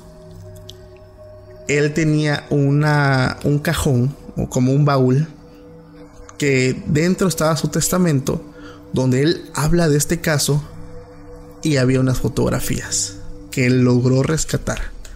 Y esas fotografías las voy a estar pasando aquí del exorcismo de Pascuala García. Muchas personas aseguran que es real, otras personas aseguran que es ficticio. Como yo lo dije en un principio, cada quien tiene su propio punto de vista. Yo no te vengo a decir esto es real y tampoco te vengo a decir esto es falso. Cada quien le va a dar el, vaya, el, el valor que tú le quieras dar. Pero así fue como se hizo eh, conocido en ese estado el caso del el exorcismo de Pascuala García, que como te lo dije desde un inicio, no es un caso conocido. De hecho, no hay tanta información de este caso, pero es uno de los más fuertes, supuestamente, eh, habidos aquí en México. No sé si habías escuchado de él. No, no, fíjate Paco que la verdad no había tenido la oportunidad de escuchar esta historia. Fuertísima, ¿no? Digo, pues no es cualquier cosa. De entrada, por lo que muchos de nosotros han visto en las películas sobre el tema de exorcismos, que es, híjole, yo creo que una de las cosas que más miedo les tenemos, ¿no? Eh, como dices, el proceso por el que pasa la persona que tiene esta situación de estar poseído, ¿no? Eh, todas físicamente las contorsiones, el cambio en el tono de la voz. Eh, el cambio en el tono de la voz, Kike, es una de las cosas que a mí, pues, tú como músico, ¿cómo es posible que pueda pasar eso? Que tus cuerdas vocales cambien y tu voz de sonar así suene, o sea, suene muy diferente, ¿verdad? No me sale, pero ¿cómo es posible? Mira, todos tenemos un registro. Musicalmente se le llama así. Mi voz da de esta nota grave a esta nota aguda alcanza todas las, las, tonalidades. de en medio, ¿no? Pero da de aquí a acá y no da más. Sí, tiene un principio y un fin, ¿no? Sí, si tú intentas de repente hacer una voz muy gruesa, sin más gruesa, ya no te da, ya no te, te empieza a lastimar. Y si quieres hacer una voz muy aguda, te vas a lastimar, ¿no? Pero fuera de todo eso, Paco, lo más curioso de estos casos es que suenan dos o tres voces al mismo tiempo, cabrón. Sí. Yo tengo un aparatito, ¿no? Este, eh, por el tema de la música, que me genera armonías. Ahora los, pueden encontrar, hay muchas marcas, ¿no? Este, de estos aparatos. Eh, tú estás hablando, eh, es, es una especie de procesador de voz. Tocas un botón y se generan una voz más o dos voces más aparte de la tuya, ¿no? Pero pues esto es mediante efectos digitales. Pero estamos hablando que cuando pasan estas cosas sucede en vivo, en ese momento, sin efectos, sin ningún procesador. Y aunque el cuerpo sí tiene la capacidad de hacer este tipo de cosas, pues es muy difícil. Yo solamente he visto una o dos personas, videos también ahí en las redes, eh, pues que tampoco nada te asegura que sea cierto. Pero es gente que llega a dominar sus cuerdas vocales. Las cuerdas vocales son un par de pliegues dentro de la garganta que vibran, se rozan con el paso del, aire. ¿no? Entonces al rozarse pues empiezan a generar el, sonido que nosotros hacemos, el que le queramos dar. Nosotros lo dominamos de alguna manera. Es más, se puede decir que cuando nosotros hablamos realmente cantamos. Ok. Sí, nuestras palabras, cada letra que nosotros pronunciamos, cada sonido, la P, la M, la N, todas llevan una nota diferente.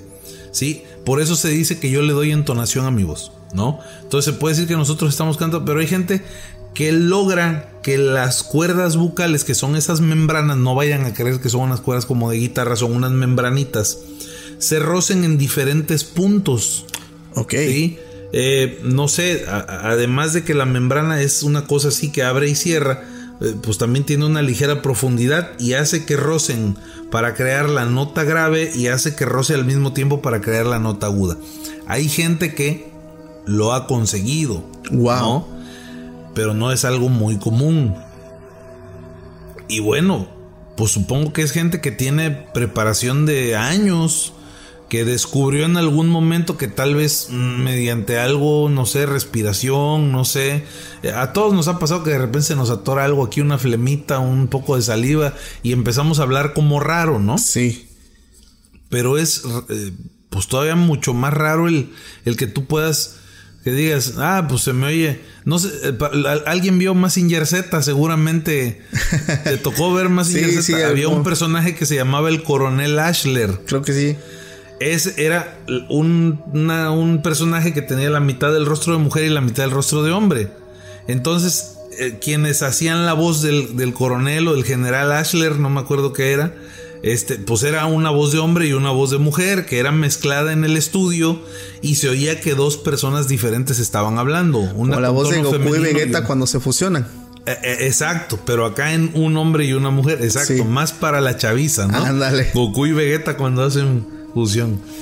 Entonces, imagínate en ese momento estar en vivo ahí, ya le cambió la voz, se está contorsionando, te está hablando un que tú dices, ah, Un lenguaje, güey, que te empieza a hablar en griego, en latín, arameo. No, no, no, no, no, no. Dios te bendiga. Paco, yo ya no voy a venir. Me pones mal, cabrón. Uno ve las películas y es impresionante, ¿no? Te confieso una cosa, no voy a decir su nombre, pero aquí en Tuxtepec fui a ver esa película. Este, no, no recuerdo si fue El Exorcismo. No, fue Estigma. Ok. Una película que salió hace mucho tiempo. Estigma. Este. eh, Está impresionante, cabrón. Casualmente. Había un sacerdote de aquí de Tuxtepec viendo esa película. Ah, caray. Sí, fue una cosa muy rara, ¿eh? Y fue Sí. sin querer. Este, pero, pero iba saliendo el padre y para mí fue así como de que, mm, que, ¿qué está haciendo aquí el padre, no? O sea, en el sentido de que no te esperas que Claro. llame la atención. O sea, a lo mejor, pues te mantienes al margen o te- no sé, te- si la quieres ver, te esperas. Eh, Tienen derecho a divertirse también.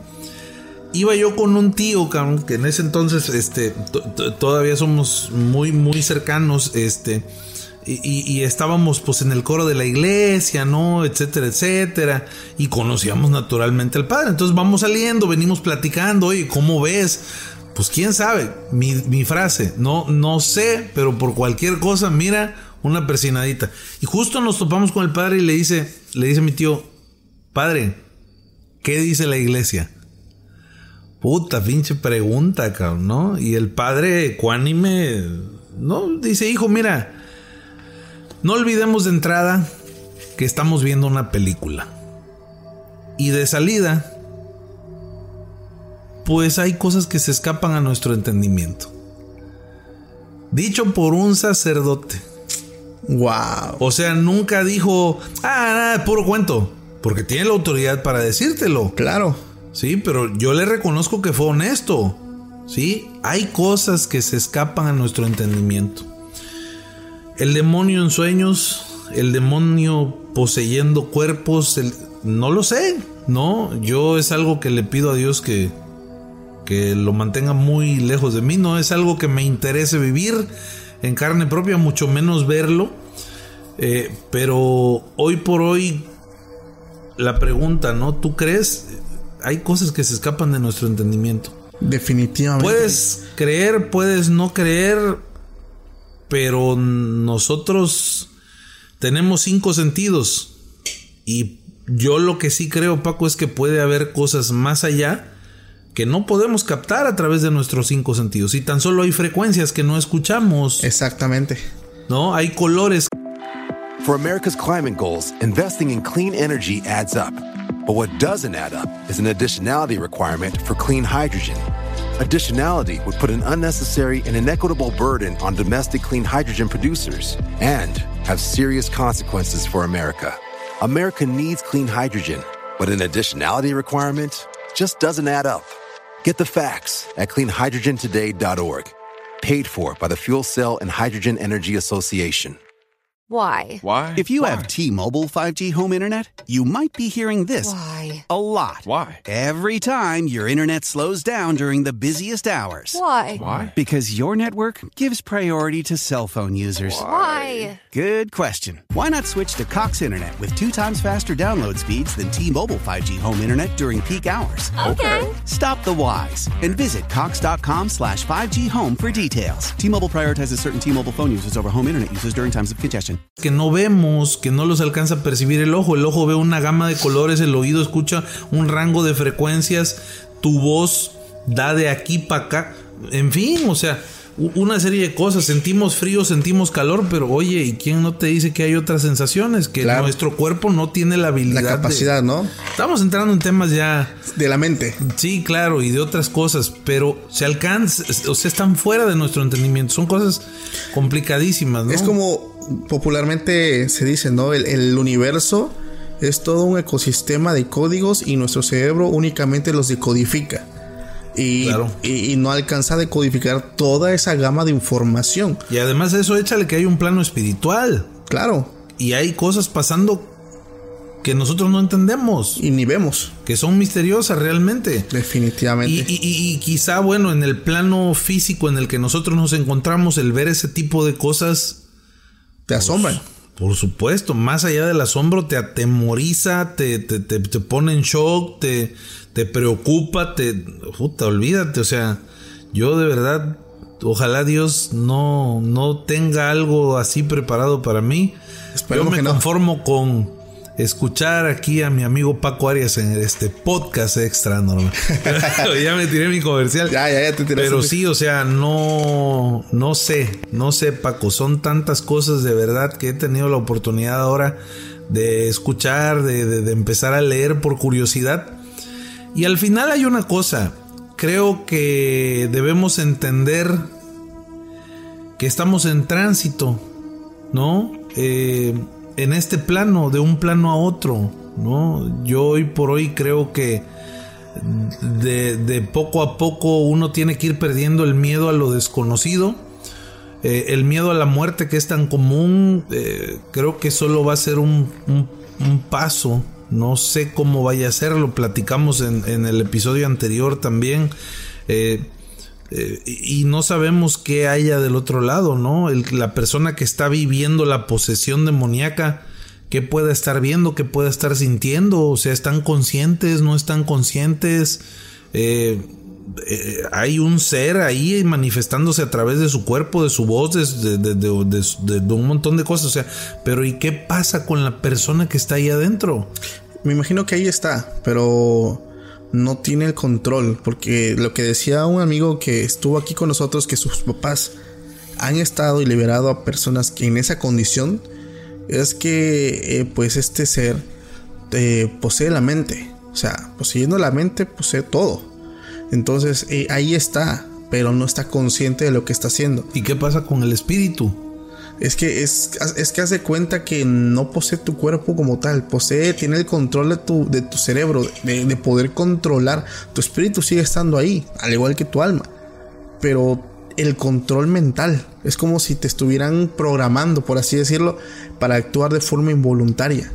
Que a veces, muchas veces tú puedes retraer eso peleando, o sea, también.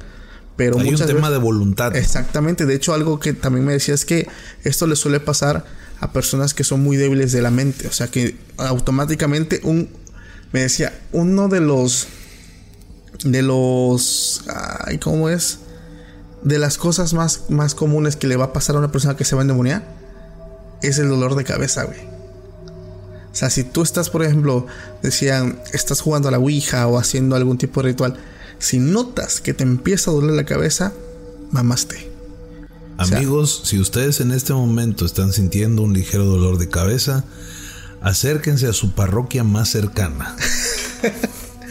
De- definitivamente. No manches. Si es el dolor de cabeza, porque por ahí empieza el o punto. sea, hay síntomas, cabrón, Sí, hay previos a síntomas. la, a la posesión. Hay síntomas. Empiezas, eh, igual los, este, los que son eh, investigadores paranormales, que le pasó que en una investigación entraron a un lugar sumamente cargado de actividad paranormal. Una persona que estaba a cargo de cuidar la zona se les pegó a ellos por curioso, él quedó poseído. Anda pendejo por andar de metiche. Exactamente. Perdón. Se les pegó. inglés. Y esa parte la puse en el video. e iba con ellos un brujo, un chamán. Ni el brujo lo pudo retraer, güey. O sea, ni el, el brujo empezó a hacerle. Y el vato se para y lo tira, güey. O sea, el brujo echó a su madre. O sea, se cayó. Lo tumbó. Entonces, eh, pero empezó. O sea, yo vi el video. El señor estaba normal. Cuando de buenas a primeras se sienta. Y baja la cabeza. Y, y se empieza a hacer así. Y ya como que los demás se alertan, güey. ¿Cómo que tienes? Y con los ojos cerrados empezó a hablar. No, pues me siento así. Mientras hablaba. O sea, no hagas mucho así porque siento gacho. valió, güey. Entonces todo el mundo se alerta y el brujo corre y le empieza a hacer mamá y media. Perdón, le empieza a hacer cosa y media. Pero el vato obviamente ya estaba más para allá que para acá, güey. Se levanta y lo empuja, güey. Allá fue a dar el brujo. Entonces ahí o tuvieron que hacer la o, perdón, de, tuvieron que pedir colaboración eh, pues de otras personas para poder canalizar y tranquilizar al cuidador que no tenían nada que estar haciendo ahí, güey, pero se les pegó. Por eso es que casi no me gustan las exploraciones urbanas, por eso es que nada más voy a ir a lugares que yo conozco y no a cualquier zona, güey. no sabes qué te puedes encontrar, ¿no? O sea, es bien complicado, cabrón. Exactamente. Lo decíamos la vez pasada, ¿no? Con, con mi amigo, el que le pasó que iba a asistir al padre, este, que le dice, es que tengo miedo. ¿De qué tienes miedo? Pues de que se me meta algo. ¿Tú quieres que se te meta algo? No, pues no. Ah, bueno, pues no se te va a meter nada, hombre. Contrólate, ¿no? Y no pasa nada. Yo creo que hay gente que lo empieza a buscar. Tú lo decías ahorita, ¿no? Tú ya empiezas a jugar a la Ouija y al Will y al no sé qué chingado y todo eso. Oye, pues tampoco le andes rascando las costillas al tigre, ¿no? Claro. O sea, eh, si, si lo que tú quieres es en- eh, encontrar y le buscas, pues lo vas a encontrar. Claro. Naturalmente, ¿no? Eh, sin embargo, pues también hay gente que no lo anda buscando y pasa, ¿no? Sí. ¿Por qué? Pues solo Dios sabe, cabrón. ¿no? Sí. Es la batalla entre el bien y el mal y está... Ay, cabrón. No, fue una lagartija, creo. ya me estaba Ay, ay, ay. espantando. Tranquilo, no te asustes. Eh, de verdad que son temas muy, muy, muy amplios, ¿no? Y fíjate que yo, dentro de todas estas pláticas que hemos tenido, las diferentes historias, ¿qué tiene que pasar? ¿Cómo tienes que estar, Paco? ¿Qué tienes que estar sintiendo, pensando? ¿Qué tienes que estar viviendo? para que te pase algo así o para que tú tomes la decisión de ir en búsqueda de algo así, ¿no? De decir qué estoy dispuesto a sacrificar, a dar para tener, ¿no? Tartini, Paganini. Oye, hoy se te presenta, tienes un sueño, te llena el ojo y te dice qué quieres, ¿no? O sea, ¿de verdad valdrá la pena, Yo, cabrón? yo creo que es la ambición, güey. O sea, yo creo que es la ambición y el, y el hambre de éxito. Porque, digo, yo respeto las creencias. Aquí estamos hablando en términos, pues, ya más católicos, cristianos, ¿no? Pero, pues, mucha gente, eh, pues, lo hace por eso. Digo, por eso es que se, se conocen muchas historias, leyendas de artistas que lo hicieron a cambio de fama, a cambio de, pues, el dinero. Y son tan descuidados, creo yo, que incluso digo, en sus conciertos ya no parecen conciertos, güey. O sea, realmente parece todo un ritual. Que, que, tienen, pentagramas, ya tienen las velas, tienen incluso representan a los demonios, o sea, las personas que hacen coreografía traen vestimentas, o sea, realmente ya no estás ya no estás viendo un concierto, estás viendo un ritual, güey, del cual estás siendo partícipe. Pero bueno, esto queda a criterio de cada quien, yo lo hablo de forma como yo lo estoy viendo, pero pues cada quien va a opinar diferente. Pero sí, o sea, muchas personas están dispuestas a hacerlo. Digo, es muy respetable su decisión. Si alguien de los que nos escucha ya lo hizo, hermano, respeto tu decisión. Tú, tú eres responsable de tus decisiones. Yo soy responsable de las mías. Y pues yo creo que cada, cada cabeza es un mundo, ¿no? Cada quien tiene sus razones. Y aunque muchos digamos, pero ¿cómo es posible? Pues hay personas que, que lo hacen, ¿no?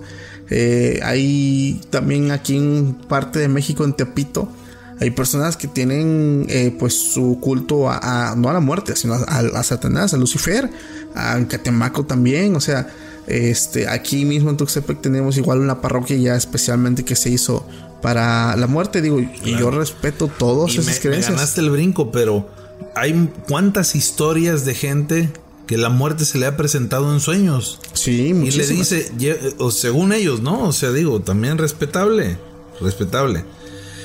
Pero que la muerte se les presenta y le dice, no, yo te voy a tener bien, tú llévame flores, llévame eh, mis veladoras, Un altar.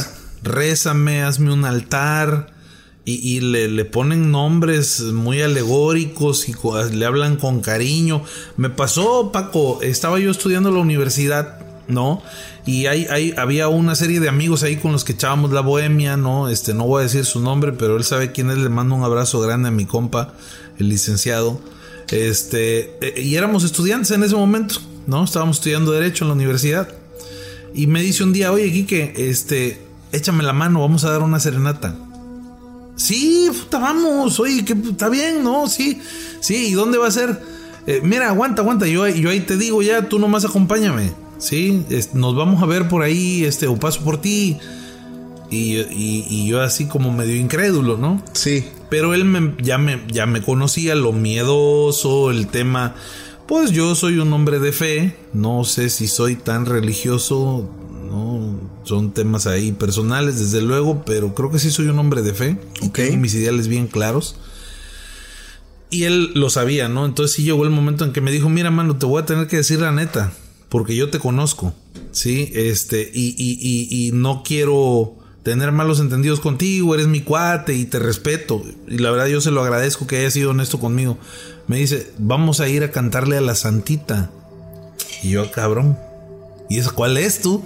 Dice, pues yo no sabía, yo no tenía idea, tenía yo ya 19 años, cabrón, Ok. 18, 19 años, y yo no tenía idea que había un culto a la muerte. Sí, te ¿no? digo, es, es que antes era no una era- cosa muy, muy como ajena, ¿no? Sí. La santita, la santita, le digo, ¿cuál santita? A la niña blanca. Puta, ¿cuál niña blanca? Yo decía, este vato, ¿de qué me está hablando? A la muerte. Ah, no, mi hermano, discúlpame. No, yo respeto mucho, la verdad, las creencias de cada quien. Pero no es algo que yo quiera hacer, no estoy dispuesto a hacerlo, no me interesa y, y, pues suerte y éxito y seguramente encuentras aquí y gracias por decirme, ¿no? Pero creo que son temas muy similares, ¿no? Ya ahí entran las creencias. Sí, entran ahí- las creencias, eh, porque seguramente pues habrá alguien que a lo mejor lo vea diferente, ¿no? A lo mejor yo lo veo así de aquí para allá. Claro, es lo que te Pero decía. alguien me diga, oye, pues tú le rezas a, a quien le reces, ¿no? Es- Llámale Buda, Jesús, Jehová, ta, ta, ta, ta, ta, ta, ta. No es lo mismo. No, no dudo que hay alguien que diga, pues no, ¿cómo me criticas si, si tú haces algo parecido? Y ahí entra, entran temas bien complicados. es como yo siempre he dicho, si tú, o sea, yo respeto todas las decisiones. Imagínate que naciste en una familia eh, satanista. Tú eres un niño y desde niño te inculcan que Satanás es bueno, que... Sí, y ahí traes a tu satanás de Sí, peluche, tú, ¿no? Sí, sí, tú, tú bien acá y llegas con alguien y te dice, no, pues yo creo en Dios y tú, ah, ¿quién es Dios? O sea, es, es- digo, yo respeto todo eso porque son creencias que al igual que el catolicismo, pues nos fueron inculcados desde niños Sí, y, y claro. nos dijeron, no, pues esto es bueno y esto es malo. Pero pues cada quien, vaya, tiene su, su, su creencia, yo la respeto mucho. Me decía un cuate del trabajo, yo, cada quien es libre de creer en, ¿cómo es? En Buda, en Alá, en Jehová, en Yahvé, en Llorel, en Kalel. Este, estás hablando de cómics, güey. de Superman. en Wolverine. en- Exactamente. No, no, la verdad que es amplísimo el tema, este Paco, pero sí que hay, hay, hay situaciones totalmente ajenas a lo que nosotros alcanzamos a percibir, a entender, y nunca van a dejar de sorprendernos. Quique, ¿te duele la cabeza? No, no, no, Ah, bueno. más. Oye, y si me duele ahorita me tomo una pinche aspirina. No, pues la verdad, amigo, yo sabía que esta ¿Qué estarías dispuesto a perder para alcanzar el éxito? Nada, hermano. Nada, yo ahí sí paso, aunque me digan, te pongo como el podcast no más escuchado en México, de todo el mundo, con las miles de millones de Gracias, amiguito. Yo con mis poquitas estoy feliz. Somos poquitos, pero, pero fieles. O sea, todos los que nos escuchan somos pocos, pero pues fieles. Claro. Y así estoy feliz. Estaría padre saber también de repente ahí que pongan en, en- en- en el canal, ¿no? Sus comentarios. Si a alguien le ha pasado. Gracias a Dios a mí nunca, ¿eh? Este, nunca he tenido un sueño así donde se me presente alguien y me diga, mira, ten fama, fortuna. Una persona de mi familia ya le pasó y estuvo más, dijo, más adelante ojalá esté aquí. Ya sabe el proyecto obviamente, pero pues no, no, no se atreve. Esta persona contó algo que va a ser una exclusiva, eso no lo he contado porque es muy personal. Ella soñó que no estaba acá, sino que fue transportada a una calle que sí existe en la capital de Oaxaca, por donde está Santo Domingo. Es que son calles muy coloniales. sí. Ella se soñó que estaba ahí y que llegaron dos personas que a lo lejos era una calle oscura. Ella sabía que era de madrugada y que estaba todo oscuro, estaba de noche. No podía ver la hora, pero ella sabía que era, era de madrugada. Ella soñó que estaba ahí. O sea, para ella fue como si hubiera estado como que en, en un desdoblamiento. Como que la llevaron y sí estuvo ahí. Y ella vio que estaba de noche. Vio las luces de la calle. Y a lo lejos vio dos perros que se venían acercando a ella. Y ella sentía mucho miedo. Y se queda parada. Y ve que hay una parte donde hay una sombra de un edificio. Y los perros entran acercándose a ella. Y en ese lapso de la sombra, salen de la sombra y eran dos personas. Optaron formas humanas. Ella me describe que uno era una persona de tez morena, como eh, de África, mm, de, de por allá. Y el otro era una persona blanca, de tez muy blanca, de esos eh, europeos, españoles blanquísimos altos. Sus acentos eran muy diferentes y llegaron a ofrecerle poder, ofrecerle fama porque ella canta y pero pues ella canta para su para una iglesia le llegaron a ofrecer un poder tremendísimo a cambio de que se fuera con ella en ese momento. Ella dice que sintió mucho miedo porque sabía que eso no era un sueño normal, que ella sí estaba realmente en ese lugar, en esa calle, o sea, estaba viendo lo que ocurría en ese momento en un plano espiritual. Y ella empezó a orar, empezó a orar, empezó a orar, empezó a orar, porque, o sea, todo eso lo vio tan real que ojalá más adelante se anima a venir. Pero fue una de las personas que yo conozco que sí le pasó eso. Está impresionante porque por la seriedad con la que ella te lo dice y te describe todo, o sea, yo creo personalmente que eso no fue un sueño, que realmente estuvo allá en un plano astral, sí se le presentaron estas dos personas que eventualmente no eran demonios, eran humanos, eran personas que, que me imagino que trabajan algún tipo de brujería, hechicería y se le presentan también un plano en el plano astral para ofrecerle lo que busca a cambio de algo. Entonces, como tú dices, estaría interesante escuchar si alguien de los que nos escucha también tuvo alguna experiencia así. Porque son experiencias muy interesantes, muy fuertes, que a mí me dejan pensando mucho, amigo. No, yo también, yo también de verdad. Mi respuesta es la misma que la tuya, ¿eh? A mí déjenme, yo así estoy a todo dar aquí con mi amigo Paco en el podcast. A mí no me interesa la fama y la fortuna en este momento de mi vida. No, soy feliz ahí, cucharachando ahí con la flota, ahí echándonos unos palomazos. La verdad que no, y yo creo que a lo mejor en nuestro caso, como saben, nuestra respuesta de antemano no hay necesidad.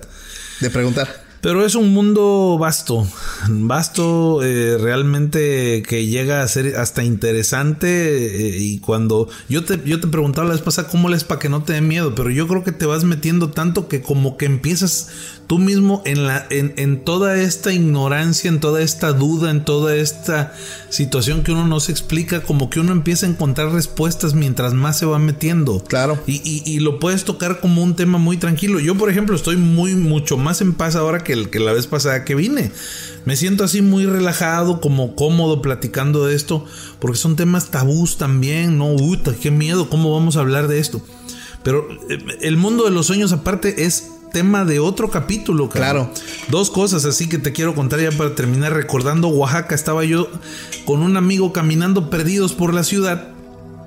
Este íbamos una vez al año, eh, año con año a jugar. Este, y era, me gustaba mucho el básquetbol. Entonces Entonces andamos caminando, andamos perdidos y de repente llegamos a lo que parecía pues la entrada de un panteón, un panteón grande en Oaxaca por la ciudad de las canteras para nuestros amigos que conocen la capital del estado.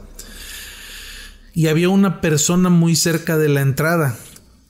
Eh, eh, eh, no sé por qué, pero la verdad teníamos frío, la ciudad es fría, pero sentía, yo sentí algo raro, Paco, o sea, realmente sentí algo raro, íbamos pasando por el panteón, la barda alta, esas puertas de herrería, la calle sola, cabrón, inusualmente sola, o sea, no se me hizo algo normal. Y así la cereza del pastel es que más adelantito nosotros estaba una persona, eh, Hoy yo digo que era un loquito, a lo mejor no sé explicártelo, un indigente, no lo sé.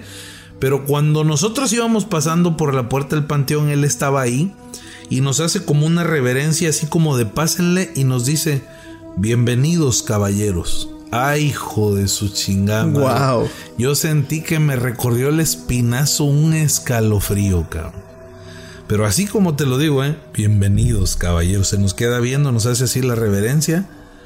Y nosotros así, chale, ¿qué pedo con este cabrón?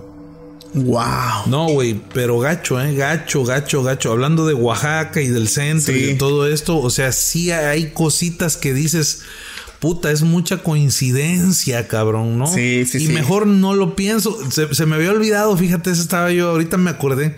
Y la segunda, el tema de los sueños, ¿qué se te revela a través de un sueño? ¿no? ¿Qué te puede pasar? Se te presenta tal, tales personas te ofrecen, te- hay, hay una premonición, hay, güey, Hay muchos secretos tras los sueños, incluso hay hasta teorías y, y creepypastas, ¿no? De que jamás preguntes a alguien de tu sueño si, es, si estás en un sueño. No tengo idea por qué, no, no, he- no me he puesto a indagar, pero he visto mucho esto en redes. Cuando estés en un sueño, no le preguntes a alguien si esto es un sueño. No sé qué consecuencia hay. No sé si, si has escuchado algo de eso. nunca. Pero O te no lo juro que no voy a preguntar. O no preguntes la hora. O sea, supuestamente es algo de lo que no puedes decir en un sueño. Digo, desconozco las consecuencias, pero esto lo vamos a dejar para otro capítulo. Porque la verdad es que está muy cabrón, Quique. Pues hermano, para no hacer más largo el capítulo, muchísimas gracias por haber dado, haberte dado la vuelta. Un placer. Eh, la verdad es que, vaya, tipazo. La verdad es que le encantaste aquí a la comunidad. Igual aquí a- le recuerdo que voy a estar dejando las redes sociales de Quique en lo que es la, la cajita de la descripción para que Ahí puedas conocer su trabajo tanto en Facebook como en Instagram, en YouTube, porque también tiene canal dedicado a la música. Entonces, amigos, si el video les gustó, dejen su like, apoyen el video, compártelo, toma la fotografía de que lo estás mirando, súbelo al Instagram y es la mejor forma en cómo nos puedes apoyar. La verdad, encantadísimo de que estés con nosotros, Kike. Ojalá más adelante igual nos vuelvas a acompañar. Y pues bueno, no sé si quieras aportar algo antes de terminar. El- muchas cosas quedan en el aire, ¿no? Primero agradecerte, Paco, y felicitarte por el trabajo que haces aquí. Gracias, Es hombre. un mundo inexplorado, increíble. De verdad, este, yo sí te agradezco porque me ha ayudado a trascender un poquito mis miedos. Eh, no se pierdan los episodios, la verdad, el podcast de Paco está muy interesante. Podcast, podcast extra anormal. Entonces agradecerte esa parte, ¿no? Este, la invitación, desde luego, ya es la segunda vez que estoy contigo. Y, y agregar, eh, hay cosas que están muy claras y, y- y es el que, pues nada está dicho. Claro. ¿No? Y que la última palabra la tiene la gente que está ahí escuchando, que ha tenido sus experiencias. Eh, yo entre que si creo y no creo, pues respeto cualquiera de las dos. Eh, hay cosas que se escapan a nuestro entendimiento. Eh, y, y- y yo creo que me quedo con lo que dije hace ratito. No sé si me voy a oír muy vanidoso, pero creo que me hizo mucho sentido y, y me salió de repente. Este, en el tema de. ya se me olvidó lo que te iba a decir por estarle dando vueltas. Pero me hizo mucho sentido algo que estaba platicando hace rato. Eh, es un tema muy lleno de tabús. Si tú te atreves y te das la oportunidad de, de- de sumergirte en, en las dudas, vas a encontrar respuestas.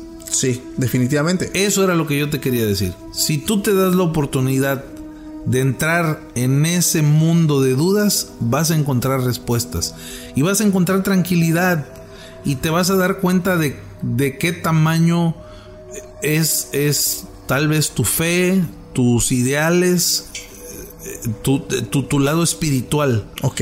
Ahí va a salir la verdadera espiritualidad, ¿no? Eh, no hay que tener miedo. Muchísimas gracias, Kike. Muy, No tengan miedo. muy sabias tus palabras. La verdad es que qué bueno que igual estamos ahí ayudando a, a que se vayan algunos temores que, que pueden existir. La verdad, muchísimas gracias. Y bueno, chicos, esto fue todo por esta noche. Pásenla bonito. Tengan una linda y muy aterradora noche. Nos vemos próximamente. Les mando un fuerte abrazo. Feliz año nuevo. Bye. For America's climate goals, investing in clean energy adds up. But what doesn't add up is an additionality requirement for clean hydrogen. Additionality would put an unnecessary and inequitable burden on domestic clean hydrogen producers and have serious consequences for America. America needs clean hydrogen, but an additionality requirement just doesn't add up. Get the facts at cleanhydrogentoday.org. Paid for by the Fuel Cell and Hydrogen Energy Association. How powerful is Cox Internet? So powerful that one day, your daughter will be able to simulate a soccer match against some of the world's best players right from your backyard. Get gig speeds powered by fiber from Cox. It's internet built for tomorrow, today. Internet delivered through Cox's hybrid fiber coax network. Speeds vary and are not guaranteed. Cox terms and other restrictions apply.